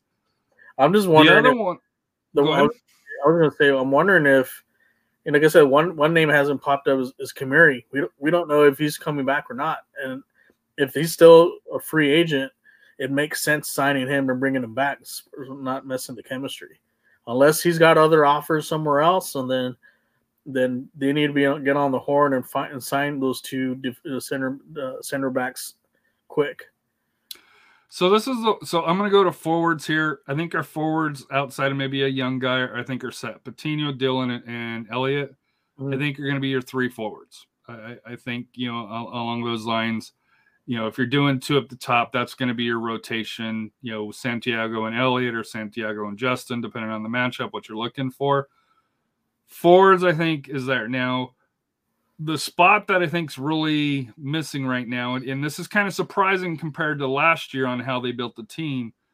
Midfield, you got Abu and PC who are more defensive uh, midfielders. PC also does, you know, the, you know the wing back uh, through there. Um, Ates Diaf and David Loera are going to be your more attacking side. When you had Leo and Jose there, you felt a whole lot better. Mm-hmm. Now with them gone, and, and like I said here, I don't understand why Leo Torres is removed from you know from the roster because technically he's on loan. You know, for here that bothers me, but that's just a pet peeve of mine. But to me, the midfield going into the first day of camp, yes, we're we're a thousand times better than RGV, and you know I know the staff probably has people in, just not announced along those lines. But when you see other rosters out there that that you can kind of going into camp know, okay, hey, you know, th- this is how it's going to shape up to be. I don't like how we're going into camp um, and I know one of the players that we're bringing in is going to probably fit, you know, you know, in this midfield, you know, striker uh, range here as far as far as for you know for winger, uh, you know, along those lines, playing possibly the Epps role. Um, your thoughts on where we're at in the midfield and and what we need to bring in? Well, if you look at the midfield, like I said, Mohammed Mohammed Abu's going to be your holding mid. Right. Three. PC is going to be on the outside on the left. And then you have Maloney outside on the right. And then you I have think I think you're gonna. I think you know Royce and I, um, and I, you know think that it's gonna be Shannon. I think you're gonna have Maloney coming off the bench probably a little bit this year so- uh, so with that. Shannon on the right, um, uh, PC on the on the left, on the holy mid. I think David Lorez probably going to be your attacking mid in the center, ab- ahead, ahead of Abu, and then you have your your three forwards, and that and that's a key. Like I said, if you bring, I don't know if uh, who do we have on the on the forwards on besides Patino? You have Elliot Collier, who is he gonna is Collier gonna start as a front three with, with you know? he's the one that reminds me of Nathan, where he likes to dribble and, and along those lines. You know, looking at his preview from the Fires, where Dhillon, I think, I think the word that you use is more of a hold up. Yeah. Um, you know, forward here where he can get the ball, especially late in the game if you're up and you want to be able to kind of control it and hold possession. Yeah. You have that, and I think Patino is kind of that mixture between both, where he's big enough that he can hold it, but he's got the athleticism. He's physical enough and quick enough, yeah. you know, to where he can also take people off the dribble. I mean, if like I said, if those are going to be your starting three forwards, you know, yeah, I But I guess- don't think you're starting three though. I think you're only starting two of these. You think you start the three? I would, I would, uh, unless Dhillon's going to come off the bench, and then you plug in. You said you're going to have to find that role. You know, as far as you know, it's just I guess we're gonna kind of maybe on the next we're gonna have to you know put a little little on the field. Who who do you think we are? But we may be on the starting eleven. But I think it, for what you're saying that we may be getting another forward. You know that probably player probably be coming in you know, from the bench, or it could be, or to be taking Epps or or or, or um, Jose's spot. But I think David Laurel is going to be that one, that spot for Nate, where Nathan is at, or like where the So you think he? So if you think that's where he's going to be, then you're I only think- starting Patino, then, right? you're probably probably starting Patino and Collier, and then David right behind them. It's kind of like what a, a Parano, what kind of what Parano would, would do. I think he's going to take that role, the like you know, kind of like that, you know, that forward that pretty much is everywhere. Because we did, you know, normally we didn't really play. We did technically play with three forwards, but it was really, really two up top. We just had a Right. forward roamed everywhere. So I, th- I think that's I think that's where David I think is going to end up, unless unless you're going to have Dhillon and Patino up top, and then have David behind them, and then like I said, you have PC and Abu, and like I said, you're still going to need to find find a uh, an attacking mid, You know, Yeah, I, I think, and, and we know there's still um, Ollie, I Mhm. believe, is signed. Uh, that hasn't been announced. Um, but just to me, when when you look at how historically uh, Marcina builds his teams, he has seven, eight, nine midfielders, and where he's at four at the start of camp. And I know we lost two pivotal ones, but I think going in, they knew they were. I knew they they had to know that they were going to lose, um, or hoping that they were going to lose. I guess I should say, uh, you know, for that here because I think my expectation was is that Leo wasn't going to be back um, for that here. I, I thought he would be sold to Real Monarchs loan, so that hasn't quite worked out. Um, but I think most of us thought Jose was going to for if if SAFC was going to do this right, they had to sell Jose during this window No. uh, you know, for to get maximize the potential, which they did. So, you know, fair play to them. Um, I know it's February 1st. Uh, they got a game The 12th. 12th. Uh, so 12 days, you know, for that here. And we know that there are people in camp uh, that aren't pic- aren't in the pictures and and you know are waiting, you know, official paperwork and along those lines here. Um, I also know that you know, just like normally, they're probably waiting on to see the MLS cut downs and and you know you know who doesn't make it with MLS teams. Um, but to me, when I was looking at the at the roster here, uh, it kind of hit me on how thin the midfield looks. You know, losing both Leo and and Jose uh, compared to historically here. So um, next week, uh, you know, when when Royce is on, we'll go probably go into a little bit more deeper on it. Uh, we were going to touch base uh, with the CONCACAF uh, for it here. We'll just do kind of a quick blurb, um, you know, for it here because we are already about an hour and a half in uh, for it here. oh, Canada, you know, you, you cleaned house 2 0, uh, you know, through these first two sections, including a uh, win. Uh, you know, although the coach of the United States says uh, that they dominated, uh, uh, they were dominating, uh, even though they lost 2 0 uh, to Canada for that here. But it's it's outside of Canada, you know, two, three, and four. It's anybody's ball game, and then you got Costa Rica trying to you know knock you know knock its way in for that here.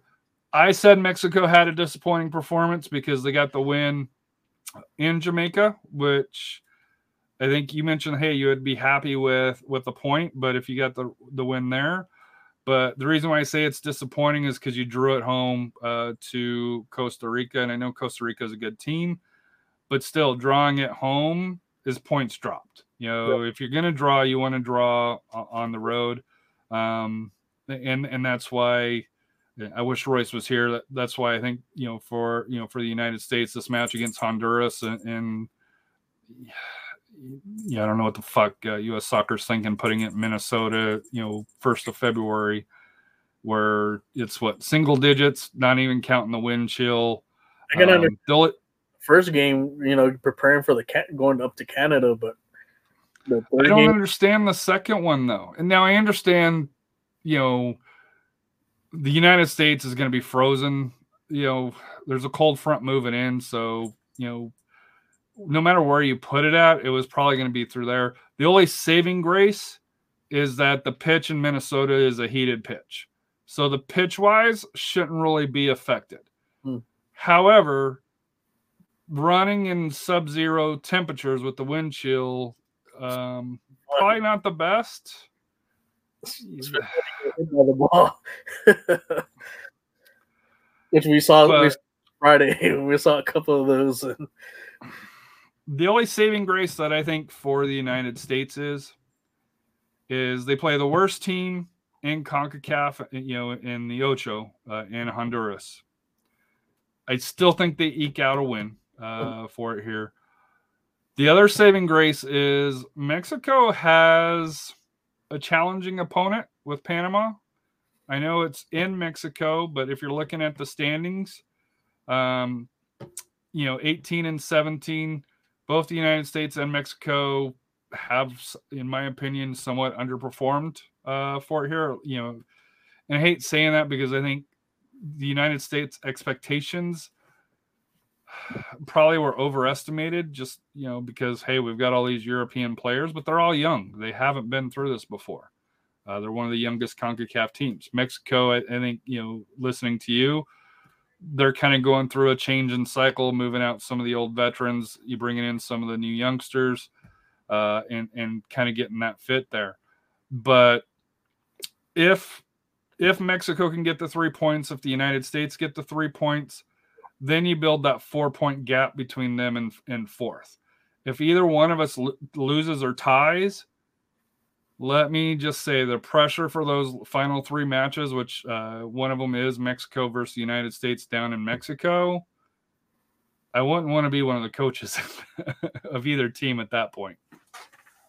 I, think, I think going into this game, like a Wednesday game, I mean, like I said, USA should take care of business with Honduras. There's just like no excuse. Like, look at the record of Honduras, but you know, Honduras has always played the U.S. tough. So they're tough.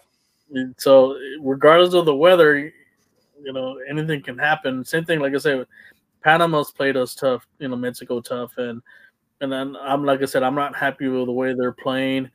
I think I think you know what I saw on Sunday was just a more of a lack of effort and just players are just there was just too much standing around. If you know, and then also you know the teams are going to park the bus on you, you need to come up with a better strategy to get them out of that, you know, out of the way. And like I said, you got to also to give it to Keylor Navas. He did make a great save on a free kick from uh, Herrera, which was going in. But Keylor, like I said, Keylor is a world class goalkeeper, and you know, one of the top, right? One of the top ones. So he's that's what he's paid the millions of dollars at PSG to make those saves. And so I, I think I said if Mexico can get the win against Panama, like I said, that that pretty much you know gets them a little bit inches closer to sealing the deal. And actually, actually, the first game, you know, in the March is going to be with the USA in Mexico City, so you know they're going to be, you know, ready for for that one. But I think Tata Martino, like I said, he needs to to step it up. He needs a new strategy as far as, and I think he needs to put some of the younger players like uh, Diego Lainez, Henry Martin. I think when he made those changes in, in in Jamaica, that that changed the dynamics of the game. Even though they were down, they they still kind of put flex their muscle towards the end of the game. So hopefully he can do that. Is that. I have breaking news. Oh. Where is it? San Antonio has just announced, or Kevin Bass, I guess, just announced, who was the communication manager with uh, Reno Aces, formerly Reno 1868 and Nevada Wolfpack. Uh, will be joining this month uh, San Antonio FC to lead the club's uh, PR. So we now have Preston's uh, replacement here. Um, I'm excited to uh, I know Reno 1868 had some very creative uh, PR news uh, or PR social media posts and stuff like that. So, uh, very excited uh, that uh, Preston's able to move into his role full time, and that you know we welcome Mr. Kevin Bass to San Antonio as the as the PR guy. sorry, Rafa, saw that came through and uh, that for us, that is very important news uh, for the PR guy. Um, I know Preston's been uh, doing been doing double duty uh, this year for media passes and stuff. It usually, you know, maybe guess uh, it goes through Preston or or Kevin here for that here. So congratulations to Kevin. sorry to interrupt your Mexico spill, but we'll let you wrap that up, and then we'll do final thoughts about the transfer deadline. You know, I'll let you you know Real Madrid, um, Barcelona. You can kind of talk about that. Uh, I was invested in Newcastle to kind of see their experiment, and you know my YouTube feed has you know a whole bunch of Newcastle podcasters and stuff all over it now. a uh, lot of for that here, so a lot of money. Your your final thoughts on the uh, Concacaf for this matchup here? Well, the final thought that, like I said, Mexico needs to win. That's that's all they need to do. They need to they need to take care of business and and closer to to the qualifying. Like I said, with, with the top three, uh, tie. Like I said, you know, Panama. They did tie Panama the last time. you know Panama does need to win this game. I think it's a do or die for Panama. I think if they Well, get a especially with Costa Rica, where they've got uh, Jamaica, which to me has been a huge disappointment, you know, for the cycle here. But if if Panama if Panama can tie or if Panama loses um, and Costa Rica wins, wins, then that battle for that fourth slot picks up. Mhm. And more importantly, for United States, their final three, they go on the road to Mexico, they go on the road to Costa Rica, and and they I forget who they play at home, uh, through you know through there here, but and going- I want to say it's Panama, um, but I could be incorrect on that. But I do know they go to Mexico. I do know that they go to Costa Rica, which is the very last match. Mhm. So if Costa Rica does get the win against uh, you know at Jamaica and Panama doesn't, that could make it for a very interesting final three for the United States. So as we talked about here, the final thoughts here. Um, any final thoughts on the transfer deadline? You know, if you don't have any, that's fine. But uh, figured I'd ask you. Uh, you know, being a, a Real a Real Madrid fan, I don't- know how Barcelona's buying all these players when they're broke. Uh, I, it ain't gonna, it ain't matter anyways. Still, they still ain't gonna.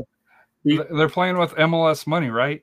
they're, uh, Garber bucks. or something, but uh, but there is some big news about as far as for Real Madrid, and they they're, they have reported uh, come summer, uh, Mbappe it will be.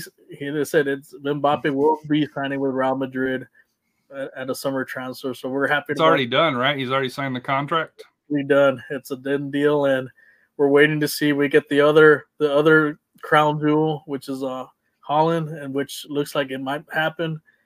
Uh, Mm, I have all the money, so and Haaland, I think he, I think with him playing with Benzema, and I mean, imagine the, that three-headed attack. I'm gonna throw a wild card out at you. Chelsea, No, Newcastle. I don't think he'll go to Newcastle. You know why I say Newcastle? If if they stay up, yeah, they can. Number one, he's from England. Number two, they get they can pay him. And the moves that they've made, the move that they made, the the uh, midfielder they got, the Brazilian midfielder that that they got, and I don't know names of, of players, but they sweeped in and got some moves there. I'm not saying it's likely to happen, but Newcastle, you know, Newcastle's one of those, you know, it's kind of like Man City, you know, bu- you know, before where they're at now. This next window, they're gonna want to make a splash. They're gonna have the money to be able to do so, and more importantly, they're gonna have the time to be able to do so instead of the 30 days. Mhm. They're gonna be able to put it in. Um, now, whether they got the cachet to stay and it's all dependent on if they can stay up uh, for it here. And the one one knock is they won't have, you know, you know, European, you know, Champions League or anything along those lines. right now, and I, I don't think Haaland will. He's going to go to a team that is that can offer that, yeah. But And if it's a money aspect, Yeah. and if if he could if he could say, hey, one year, two year, if they can maybe supplement that income, that that stuff along those lines, Mhm. I I wouldn't rule it out. uh, Da- Daddy Flo- Florentino, he always he he always find he always gets his man. So I trust in him. So I think he's gonna. I think the one thing they are gonna probably change up is the kind of some of the back line, uh, because there are gonna some free agents are gonna be available. Um, as far as letting go, I know Bale's gonna be let go. I think Marcelo and a couple. I forget who else. They're gonna have the cap all that money to sign him. So they already kind of did the math and said now it, it's it's possible that they they could sign both players. And imagine those three up front. I don't think there's a, a group that can stop them. Uh, and then you still have the the midfield, which is is, is beating father time with Modric and, and Kroos and Casemiro. So, like I said, right now, like I said, I think uh, you know we're happy we're getting Mbappe. And like I said, I think the the the next piece is probably going to be Haaland, and we'll see how see how that goes. And and I'm just looking forward looking forward to it. And I think also my, my final thought too. A couple things. Um, uh, first I'm going to address as far as like uh, national signing days tomorrow. I think tomorrow. So so all the athletes are signing tomorrow. Uh, you know, congratulations. um, on your for your next journey. Like I said, um, I know there were some comments made about, well, they may just go into the portal the next year and this and that. Uh, don't let that, that ruin your your your day. This is your day. You did all the hard work to get recruited, and you know th- you know things sometimes work out, some things sometimes don't work out. You know, and that's why they created that portal. It's not just because, well, I'm not I'm not doing this and this and this. You know, things sometimes don't work out, but you know, it doesn't shouldn't demean like you signing with a team that you know that you're committed from your national sign day. So so props to all the athletes out there, especially here in the San Antonio area on their signing day tomorrow. And then um like I said, the, my other uh, I just thought, lost my other thought, but like I said, oh, oh the realignment comes out the day after that. The realignment. Um, I've heard rumors that they may push it, up a date. It could be on tomorrow. Uh, the reason why is because of the they do have to travel to the region centers on Thursday. You know, normally scheduled on Thursday. They have to travel to the region centers to do the paperwork and so forth. Uh, I've heard rumors that they may push it, might push it up tomorrow because of for that. the weather. So be on the lookout. Like I said, there's a possibility we could see a realignment tomorrow. There are going to be some big changes, you know, especially here in San Antonio with some. Now that we have a couple new schools, some schools are going to be dropping. Uh, like I said, we're going to have like Sotomayor High School, the new school for Northside. There are more likely going to be in six A that we're hearing. Um, so we'll we'll see how that's going to change the dynamics come high school soccer for 2023. So my final thought, number one, uh, congrats to uh, Kevin Bass uh, for here on the promotion. Uh, thank you, Preston. Like I said here, you've you know, like I said, you've been a great guy to work with, um, and much success uh, with your career as you you know as, as you move to the new position and you get to do it full time. Uh, along those lines, Royce missed you. Uh, glad you got home safely. I guess uh, traffic was uh, not fun today here in San Antonio. Uh, it's supposed to be cold uh, this upcoming weekend, um, as we learned from last year. Make sure you got some basics. Don't go super crazy and clean out HEB. Uh, think about your neighbors. Uh, make sure you got your blankets, your emergency supplies uh, along those lines. Uh, although uh, our governor said, "Hey, we're good to go," but you know, I never trust a politician. I don't care which side it is. Uh, for the here, make sure you just you know protect yourself. You know, along those lines here. So. But a huge congratulations to Jose Gallegos and you know to Leo, Leo Torres. You know you're you're paving the pathway for the kids of San Antonio, my son, and and you know many other sons and daughters. Uh, hopefully coming up in the next year or two if San Antonio FC uh, goes through there. Also, speaking of that, final thought here: uh, the Crocketeers annual meeting here uh, was a fun time biggest news came of it came from the Athenians. Uh, they announced that their schedule will not have any San Antonio FC home games. So, unlike last year where you would have to pick, hey, do I go to SAFC or do, do I go to the Athenians? This year, they are not going to have any home games scheduled when SAFC is at home. So, going forward, you can attend, you know, SAFC just like you normally would. Um, but please, let's go out and support the Athenians as well. They did also mention that they are making some improvements to the stadium and Soccer Central out there, you know, still building up along those lines here. So, uh, congrats to the Athenians on doing that. Not, you know, I know I think only made it out to one or two games. I know Jonathan made it out to one or two games just because the schedules did not match up very well uh, last year. But this year, that that is not going to be an excuse that we have. So. It's been a long one. Uh, usually, when the high schools come on, like I said here, we try to give as much attention as we can to them. So, like I said here, appreciate you hanging in if you've watched all of it or if you listened to all of it here. Um, I may see if we may start breaking them up, you know, uh, for you know, as far as uh, podcast wise here, but this one will probably go out all in one. But uh, hope everybody has a great night. Stay warm, uh, and like I said here, uh, you know, let, us keep a lookout and uh, keep engaging with San Antonio FC, whether it's Instagram, Twitter, Facebook, along those lines because uh, the more interactions that we have, hopefully the, the, the the more attention that they give back to us. But thank you everybody. Hope you have a wonderful evening. What's life without goals?